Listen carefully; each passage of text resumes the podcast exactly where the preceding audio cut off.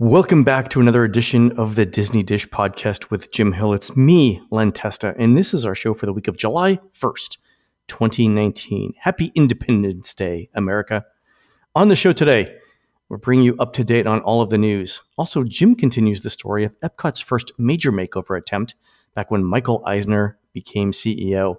And speaking of Jim, let's bring in the man who points out that every machine is a smoke machine if you use it the wrong way one Mr. Jim Hill. Jim, how's it going? It's smoking again, Len. It's smoking. For those of you who remember Disney World or Disneyland back in the day, that was actually something Michael Iceberg used to say from the stage at Tomorrowland Terrace. Uh, Len, did you ever get to see Michael Iceberg in the Amazing Iceberg Machine? No, this is a, a real thing. I I made this up, but okay. Given your love of, of technology, you have to check this out. There's a couple of uh, videos on YouTube, but basically, what Michael Iceberg did, he was one of the very first people to take a Moog synthesizer and Frankenstein it in to using sound files. You know, he'd do things like oh, he sampled. Yeah, but, but this is the thing. Oh my god, I'm watching the videos of it now, and it's magical. He does the William Tell Overture with Pigs in A. Wonderfully funny guy was back in the day when Disney would do this, when they bring in talented young people who sort of It fit is- the theme. It is so Tomorrowland. The Yeah. soundtrack. Okay, so listeners, Michael Iceberg, I C E B E R G, Mm-hmm. 1977, live at Walt Disney World on YouTube. Oh, he's doing the creepy version of uh, Zippity Doo Dah too. There you go. How do you know this, Jim? How do you I, know this? Again, How do you, how do you know these things? the key is to crowd out. All, all practical knowledge. That's right. You know, key- left, right, up, not to know down, anything. you know. Exactly. It's So. just. it's- All right, Jim, let's do a quick shout out to subscribers over at disneydish.bandcamp.com.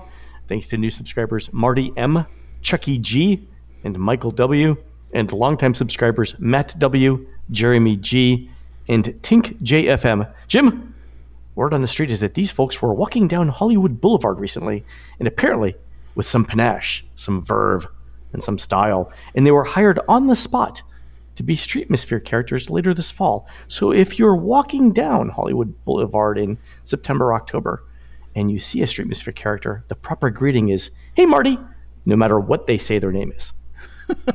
Well, you know, it certainly didn't help the three gill slits. You know that they looked at them. Oh, you'd be perfect for Galaxy's Edge. Come with me. Come, come over here. Come over here. There we go. All right, Jim, let's do some news. We have a bunch of news. Don't forget, folks, the Disney Dish News is brought to you by Storybook Destinations, trusted travel partner of the Disney Dish podcast. For a worry free travel experience every time, book online at storybookdestinations.com. Jim, a few minutes before we started recording today, Disney announced that Oh Canada would close in August to make way for a new film. This was actually formally announced at D23 last year, I believe, but rumored for a long time before that. While it's closed, the theater space will host an indoor festival marketplace. I guess sort of like the old Wonders of Life pavilion. Is that uh, is that your understanding of this, Jim? Given the problematic Florida weather, the fact that you have this wonderful indoor venue, you can at least use temporarily. Just sort of like yes, let's let's put some stuff in there. When was the last time you were actually into Oh Canada, Len? I went in the last sixty days. I've been. Okay, so you know, you know, it still has sort of the the mining theme overlay, and also, Yeah. you know, just with a Circle Vision film like this, even when they updated with Martin Short, which they did just ahead of the millennium, this needs a touch of updating. Canada's a relatively vibrant place, so that's what's going on here. But yeah, the the plan is they've been capturing images already, but I guess there's a couple of things that they're they're looking to get in the next couple of months, and you know that it would reopen in 2020. Yeah, that's what I heard. Early, uh, early 2020, in time for uh, like marathon crowds. I think they've done as part of the Mickey Mouse series of shorts, the Paul Felix bunch. They've done a Canada one, and Oh, uh, Thailand just came out this week. There we go. Yeah, Alice was just talking about that.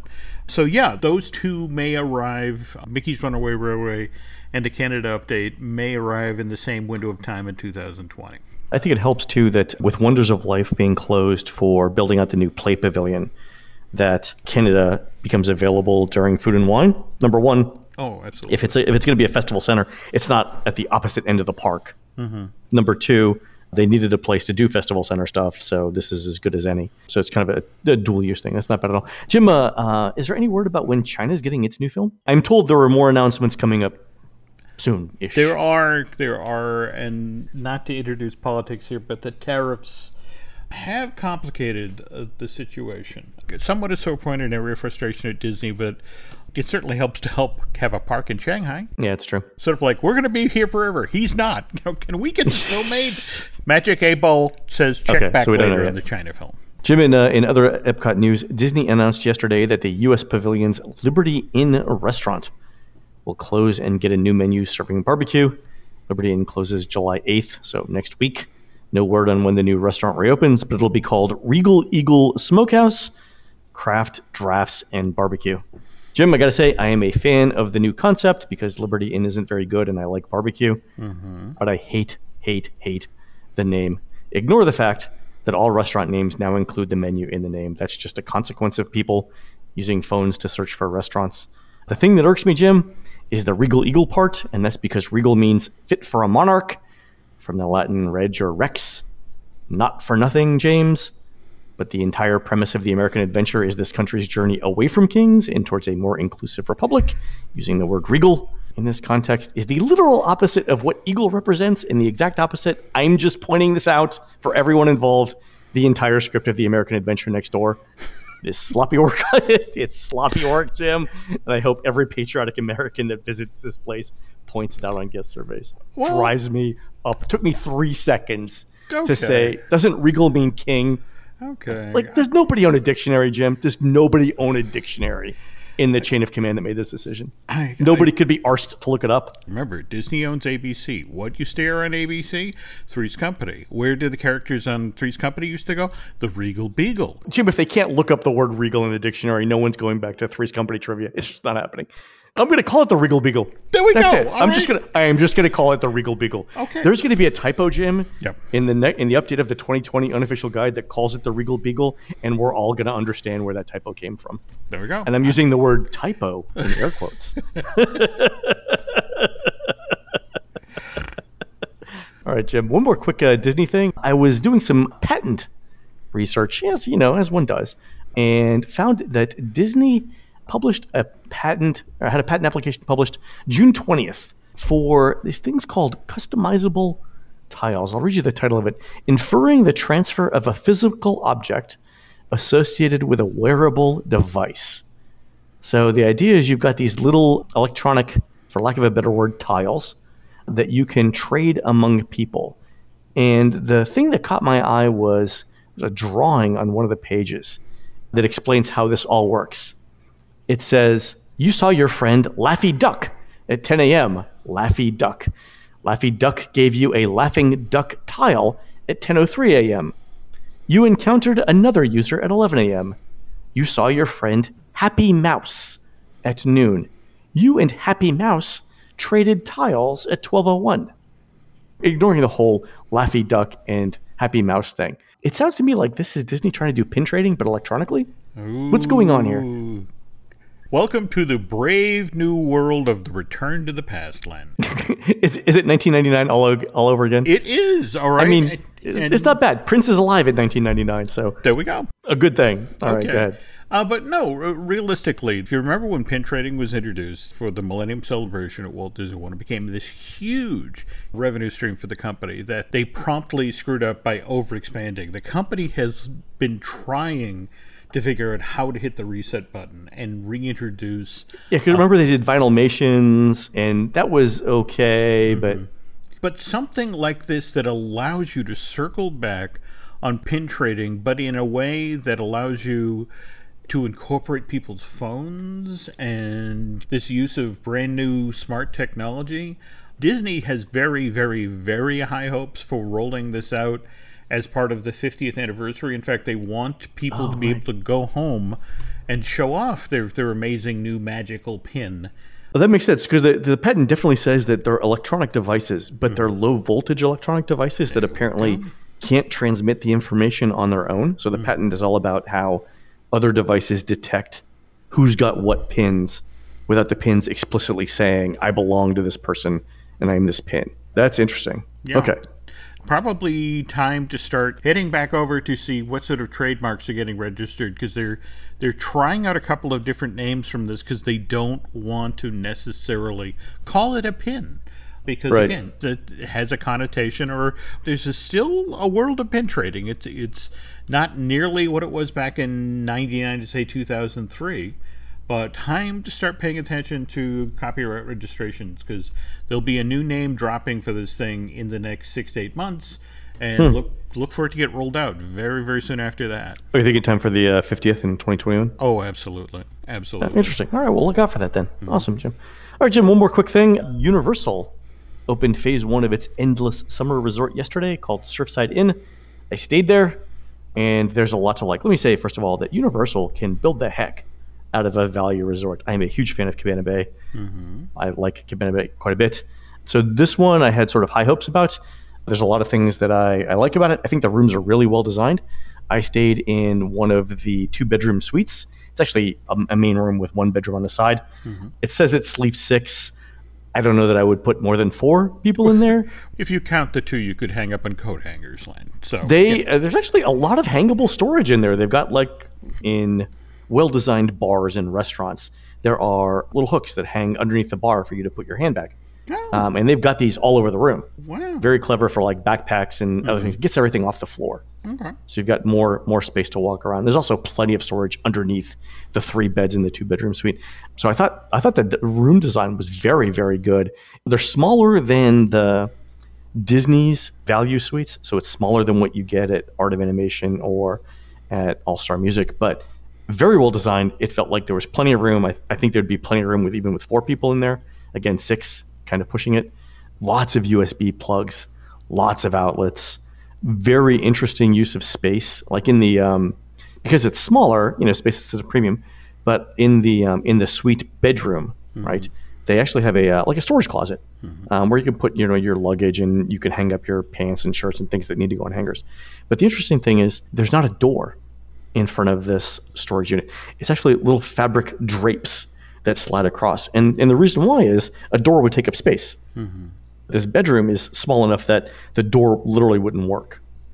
So it's a it's a very clever solution to that particular problem. Works well, looks good, fits in the overall sort of like beach theme mm-hmm. of the whole thing. Very nice piece of, of engineering there. The other thing I will say is probably the best soundproofing I've seen in a value resort in a long, long time. i love how you guys do the sound test for the unofficial guide So this one we didn't even need to bring in our copy of the Who's Greatest Hits. Oh. The carpet had been freshly shampooed, mm-hmm. and directly outside of my door was one of those large carpet blower motor things that spreads air out, and it was it was loud. I mean, you could mm-hmm. hear it all the way down the hall. And by the mm-hmm. way, I think the hall is literally hundred yards long. Oh. It was one of those from The Shining sort of long halls. Anyway, directly outside of my door was a, a blower, an industrial blower motor trying to dry the carpets for when guests came in. As soon as I closed the door, I couldn't hear a thing. wow Yeah, fantastic. I could barely hear people uh, uh, like running down the halls screaming. Like, you could tell that they were screaming, but it was so muffled that it was almost inconsequential. Very good soundproofing. And if I was actually in the the bedroom with an extra door, I didn't hear I didn't hear anything at all. That was all really good. The other thing I would say is the people who designed the parking lot because you know this is the kind of thing that we care about, Jim. They did a fantastic job. So this is on the corner of I, I think it's uh, Sand Lake Road and I Drive, a very busy intersection. But Universal was smart in that they didn't put the entrance at that intersection. They actually moved it down Sand Lake Road about 100 yards. And that makes it easier to get into and out of because you're not dealing with the traffic that's turning on and off of I Drive right there by putting it like 100 yards farther down, everyone's had time to sort of spread out a little bit. You make an easy right into the parking lot. There's covered parking. It's $14. That part of it, in and out, and the, the, the whole parking lot thing is, is, is really, really well designed. So overall, I thought it was, uh, it was really good. There are a couple of downsides. The food court is tiny. It's very small. It's much smaller than Cabana Bay. Mm-hmm. It doesn't have the charm of Cabana Bay. And I think most of the food is prepared and then sort of set out onto dishes not super fresh. The pillows are thick foam. It's a value resort. Mm-hmm. I get the use of foam pillows, but foam pillows, Jim, are the devil's headdress. So we we should not encourage the use of foam pillows. Okay. It's Satan's bed linens. Um, the other thing is um, the towels are 86% cotton, 14% polyester. The first word that came to mind when I showered was abrasive. They are rough. Honest to God, they feel like they've been, they were used and Universal bought them cheap and, and started using them again. They're rough. There's, they're small and they're rough. There's no way around that. Okay. It's the kind of thing you would get at a cheap water park. Good news is those are soft good issues. They can be fixed relatively easy. The Wi-Fi speed, Jim, was I measured this several times. 0.2 megabytes per second. I can talk faster than that, Jim. I could have literally screamed out one zero zero one zero zero one zero and and rendered you know the Google News page faster than than the uh, the internet I got. So, but I mean the wi- Wi-Fi can be fixed too. I think that uh, because the soundproofing is so good, you've got an issue like over at um, Art of Animation where you're basically in a bunker. I was on the fourth floor. I wasn't getting cell phone reception like in probably half the room. So I don't know if there's uh, some repeaters that need to be installed or what, but that issue needs to be fixed too. But overall, the thing that I liked, my suite with tax was about $140 for a two bedroom, again, one bedroom and one main room thing. Plenty of room for 140 bucks. The standard rooms start at $85 a night. So they come without the uh, without the extra bedroom. Also, Jim, Universal's actually told hotels on iDrive that they're going to keep prices about this low for up to seven years. This is away from what they consider the main campus. Yeah, I did have to take a bus across I 4 and across iDrive to get to City Walk. It took about, I think, 17 minutes end to end. Originally, I thought that was actually kind of slow, but then I think about going from like Animal Kingdom Lodge to the Magic Kingdom. Mm-hmm. I'm like, yeah, 17 minutes. What's 17 minutes? If you talk with the folks at Universal, that they're like off the record, it's actually quicker to go from Surfside over to the drop off point to get to the park than it is if you're over at Cabana Bay. And that's because it's a straight shot as opposed to, I want to say, it's at least two traffic lights before you, you know, if you're coming out of Cabana Bay. That's a good point. So the uh, our bus got stuck yesterday. Um, so I was trying to get to City Walk at 7 p.m. on a Thursday, very crowded time. Yep. We actually got stopped in a couple of places. One is right after we crossed over I-4. We got stopped at that first intersection where sort of the traffic divides, depending on where you're, you're where they're going to the resorts or going to the um, to the parks. And so we stopped for a couple of light cycles there, and then actually making the right to go into this towards the City Walk drop off point. We spent probably a good few minutes just stopped there while all the traffic sorted itself out because you're coming in from two different directions there. And if you don't time the light right, what ends up happening is cars get stuck in the intersection because they try and they try and make the light from the opposite direction. So that's not great traffic engineering. But uh, other than that, it was it was fine. Getting back was a breeze because it was you know ten or eleven o'clock at night. Overall, not bad. So overall, I mean, not a bad experience. I uh, I don't like as much as Cabana Bay, but for the money, the hard to say it's not a good resort. When does the second phase open? Is it next year? or The uh, It's scheduled for March of 2020, Len. This would be the dockside Inn and Suites. And in fact, of course, at full build out, this is one resort, uh, Universal's Endless Summer, with the Surfside and the dockside. And supposedly there is other restaurant uh, options and that sort of thing coming online once dockside uh, goes. that, that's what I thought. Dockside looked to be bigger. But overall, when this is done, this is 2,050 rooms. At that price point, it's a big rock in the pond that is iDrive, and it's going to be interesting to watch what happens to the hotels around this, whether they're going to have to lower their price point to be competitive. This is also part of Universal's plan to expand the concept of its campus. Yeah. You know, we have all the site prep and all the work that's being done right now across from the Orange County Convention Center for Fantastic Worlds. And Oh, there's a ton of construction going on. It you can see a lot of it from uh, from my hotel room. Hmm, okay, well, The, uh, the other thing I liked about the hotel room, you know, you're, you're right there on iDrive, but the mm-hmm. particular section of iDrive that you're on mm-hmm. isn't bad. I was walking distance to a CVS. Not that I, Yeah. you know, needed anything from CVS, but mm-hmm. but you know, there are times when you're on vacation, you're like, I need some band aids, yeah. or I just I need some Advil or something, and it's, it's a block away. Yeah, so I was wondering, you know, when I was pulling in, is this going to be like the seedy end or the not, not so great end of of International Drive? But it turned out it's it looked not bad, and it looked like you know having a CVS very close would be convenient. So mm-hmm. overall, I, I was pretty happy with it. This thing literally opened this past week. So hopefully the soft good stuff that you addressed and, and more to the point. Yeah, the, they'll figure it out. Yeah. You know, and if they can get the oxen that's driving the Wi-Fi to move a little faster. I think it's actually a telegraph that someone's actually Oh, typing out the there ones we and go. zeros. Wendell Willkie won. Hey. All right, folks, we're going to take a quick commercial break. When we come back, Jim is going to talk about the last time Epcot went through a major overhaul when Michael Eisner became CEO. So come back for that in a minute.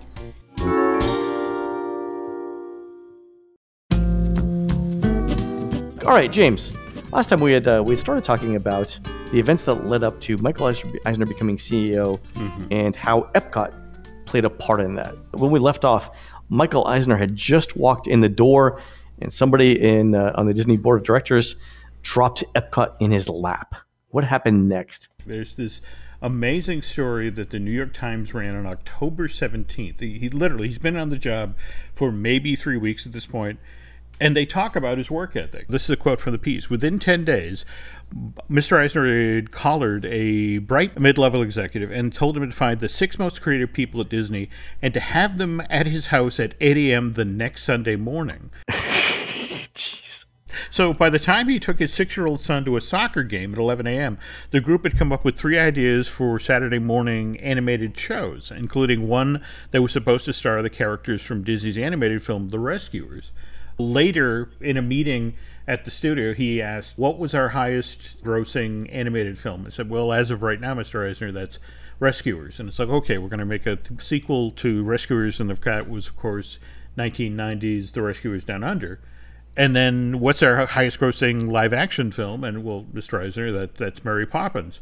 And so, okay, let's get started on that. And of course, that took till 2018 to finally make it happen. The version that almost got off the ground in the 80s, Len, where it was Julie Andrews starring with Michael Jackson. No. We'll get to that another time. That's something that was actually in the works or came off the back of Captain EO. But anyway, as as Michael's coming through the door, he's, or what are we doing about Epcot? It's like, don't worry about Mr. Eisner. We're already on it because they had had to reveal back in June that attendance in Florida had fallen off by 17% through March of, of 84. But it's like, the worry was repeat business, especially among Florida residents, because what appeared to have happened is between October of 1982 through September of 83, you know, a lot of Florida residents came out, tried Epcot, and went, eh, it hadn't come back yet.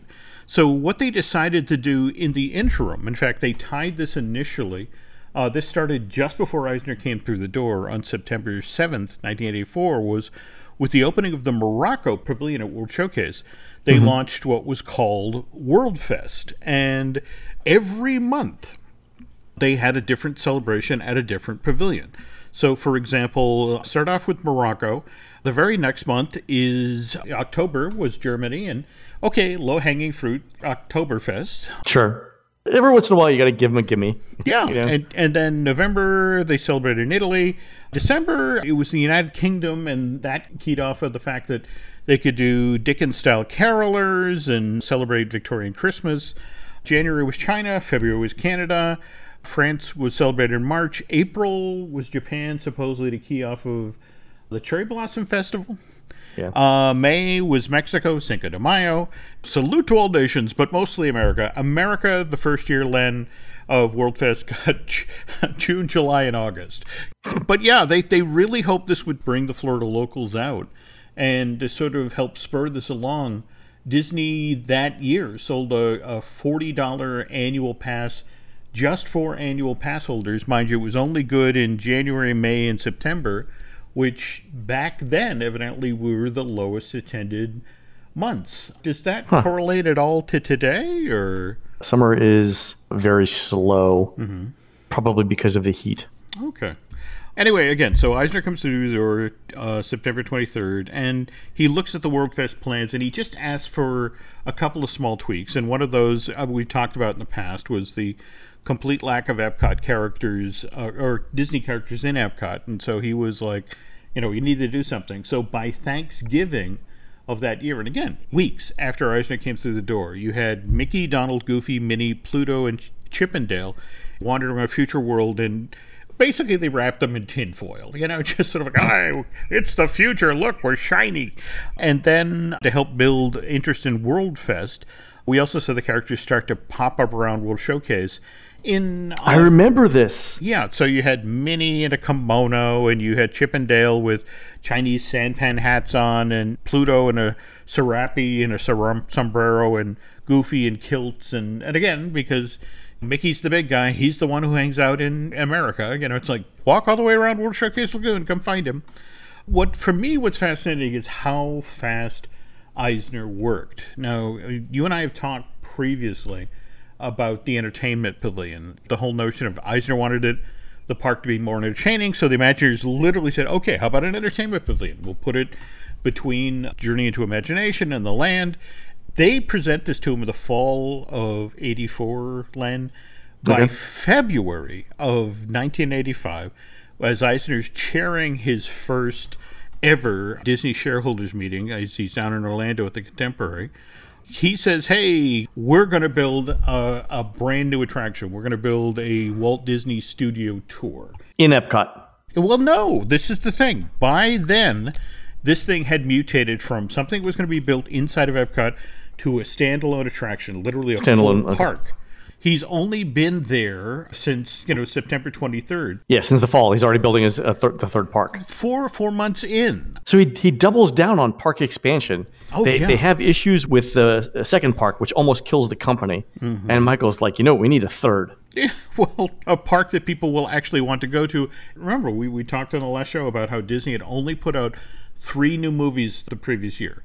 And Right. here's Michael talking about I want us to be doing 12 movie new movies a year. I want a new movie every month. And so he needed places to make those. So that's that's the other thing of, of Florida. He was looking to build the movie studio down there so he could up Oh, right. So he could crank out movies. Yep. Cheap movies. cheaper to make, certainly in a right to work state. Anyway, getting back Yeah. to Epcot, World Fest is moving the needle a little, but Okay. not as much as it needs. And Eisner's like, well, what else you got? What else you got? And so here comes Gary Penman and Scott Kazorcha. Steve? Steve, Scorgia? Steve Scorgia. Okay. They come in and pitch to Eisner this thing called Magical Rainbows, which uh, I swear to God, this is the actual storyline that they pitched to Eisner. So just just as a quick word to, for our listeners, do we need to drop acid before you explain this to us? Somebody needs like 40 minutes or so for it to kick in, I think. I, I think it probably diabetes medicine would probably be a better way to go. If you've got mushrooms, go ahead. Okay. look, look look around the yard for anything that looks edible. Go ahead. Okay. right. so, because this is a park that doesn't have Disney characters. So, Right, when they no were Disney looking to build, you know, what do they do? They turn to the one character that they have in the park, the Dreamfinder. So, creative conceit of the show is the Dreamfinder, and we're talking a real live actor playing the robotic host. And, but he would be flying above World Showcase Lagoon in a, a blimp that was tricked out to look like the old. Uh, you A know, real, the- an actual blimp filled Actual with blimp. light, lighter than air vehicle Oh, with a person in it. with a person in it who would wave to you as he, he flew around World Showcase Lagoon and it would set up the premise that he was about to launch into the sky a gumdrop rainbow. But the thing is, when we say gumdrop rainbow, he's shooting off colored smoke in the sky. And the voiceover narration's like, oh dear, I hope that doesn't get in the water. And of course, the colored smoke drifts down. And what happens is that when the colored smoke reaches down to lagoon, that's when the gumdrop smoke becomes green-eyed dragons. Uh, Twelve of them. It sounds like someone got a, uh, their hands on a preview copy of Goonies. This is 1985, right, Jim? There we go. There we go. I'm sorry, a preview copy of Goonies and a 12 pack of Bud Light. That's what I'm. That's what I'm. That's what I'm hearing so far, Jim. Continue. So ten little dragons and two big ones, Ma and Pa Dragon. And because of the sudden dragon infestation, the Dreamfinder calls out the World Showcase Navy and the Royal Air Force, which are ultralights and parasails. And the, he then harnesses the imagination of all those standing around World Showcase Lagoon as, who are watching this very loud, very chaotic show. And with their help, he's then able to turn these 12 dragons into harmless dragonflies. Eisner you know, it was like, okay, yeah, I like the show. Hate the name, Magical Rainbows. Come up with something else, and they huddle with the Disney PR team, and so it, the show then becomes Skyleidoscope, which is a kaleidoscope of colors in the sky. Skyleidoscope. Not an inexpensive show to put together, Len. A lot of flying things, actual oh, things that fly in the air. Yeah, cast of eighty, and and a lot of those have to be licensed pilots. I mean, the liability, the equity performers. It's okay. All right, good, good. But 60 pieces of equipment speedboats, sailboats, ultralight seaplanes, man kites, jet skis. The one item that rarely appeared in the show and was honestly the most expensive thing to build was the Dreamfinder's blimp. Disney actually built a blimp. They actually built a blimp. I have been chasing, I've only seen one or two photographs of this thing. Evidently, they got this thing up in the air, and the slightest breeze, the oh, lightest yeah. wind, would blow it off course. Uh, Well, it's a good thing there aren't storms in Florida, especially in the Oh, no, afternoon. No, not at all. In order to have this thing up and running for the fall of 85, they had to build a giant dock facility. Illuminations. This is the area that they built these days is actually used to house uh, where the Illuminations globe and the fire barge and all that is located. And in fact, it, that whole area is being redone for the new Lagoon show right now.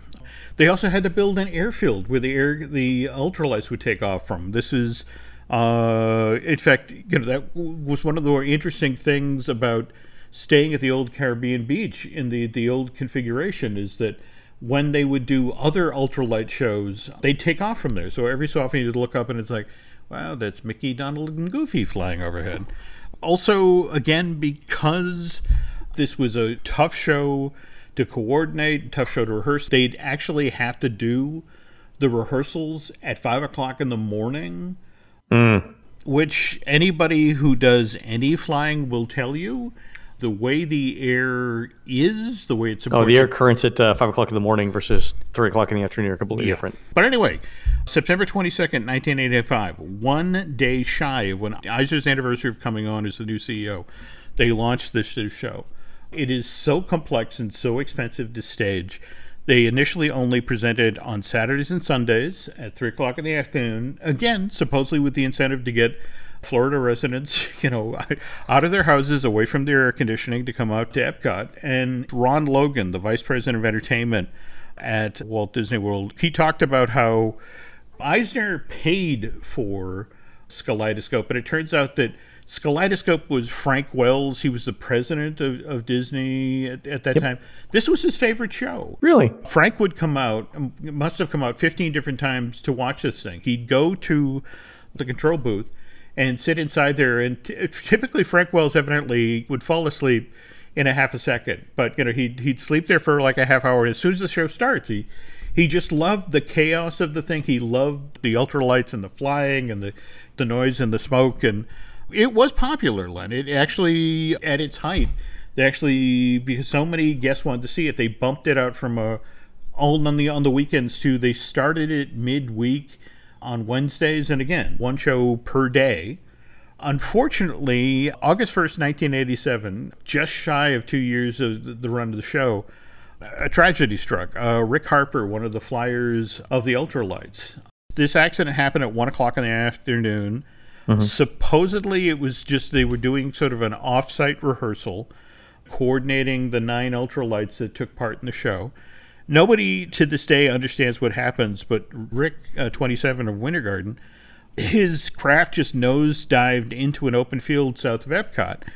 They medi-flighted him out of there. They got him to Orlando Regional Medical Center, the Sand Lake facility, and he was pronounced dead at 1:15. I mean, they they moved him quickly, and Yeah, if you're crashing in an ultralight, I mean, there's, there's basically you're, it's like free falling. There's nothing. Uh, there's nothing around you to protect you. everybody who flew the ultralights had a parachute, but evidently Rick tried to Oh. bail out of the craft at a thousand feet. His chute got caught in the craft and just basically went down with it. So Oh, Disney discontinued the show at that point to investigate, and Skyleidoscope never came back. it really it never came back after that. No. Mind you, Disney was already looking, you know, again, because you face it, the, the problem was that the Dreamfinder, along with all of these dragons, it's like everyone was sort of looking out on the lagoon. It's like, well, that's nice, but I'm really here to see the Disney characters. The next time we, we talk about how Michael was trying to turn around Future World, we'll get to how he tried to began shoehorning in even more Disney characters. I cannot wait to see this uh, this video. I'm going to play it now, and and uh, I don't remember any of this show. Oh yeah, well no, trust me. It's just you might really want to watch Skyleidoscope with the sound off because it's all of these jet skis, it's all of these power boats. Anybody who who saw this actually around World Showcase Lagoon will talk to you about the noise level and, to be honest, the choking smoke because there was just so so many things out of the lagoon that would Oh, they, they were using yeah they were using like the uh, flares and uh, smoke and Yeah. stuff to uh, Yeah. oh plus the boats with the diesel ex- or the with the gasoline exhaust from the engines and stuff like that. Oh yeah, look at that. There is a it's basically Los Angeles downtown with a smog here. no look at that. Yeah, yeah. So, uh, so there you go, folks. You have two homework assignments this, this from the show. Two videos. Yeah. So uh, yeah, what know. was the first the first one? Uh, Michael Iceberg and the Amazing Iceberg. Michael Machine. Iceberg. And the, and the second uh, YouTube video is Skyleidoscope, Epcot Hmm. Center at Disney World, 1986. Yep. And- Wow. Yep, and and be sure to bring a one of those air masks just in case it gets out of the computer. So Boy, these uh, these uh, ultralights were doing some very complicated tricks, not very far above no. World Showcase Lagoon. This is interesting. Again, remember, Len, it was the 1980s. We, we actually encouraged children then to run with scissors. That's right. That's when lawn darts were a thing. I remember it now. Yeah. all right. So- That puts it all into context, Jim. all right. I'm going to go, uh, go watch, uh, get some lunch and watch this uh, video. Folks, that's going to do it for our uh, Disney Dish show today. Thank you very much, Jim, for that entertaining uh, look back. For more of us, head on over to disneydish.bandcamp.com where you'll find exclusive shows never before heard on iTunes. We're produced fabulously by Aaron Adams, just named captain of Palm Springs, California's new American Hockey League franchise, set to start playing in the fall of 2021. Don't forget to go into iTunes and rate our show and tell us what you'd like to hear next. For Jim, this is Len. We will see you on the next show.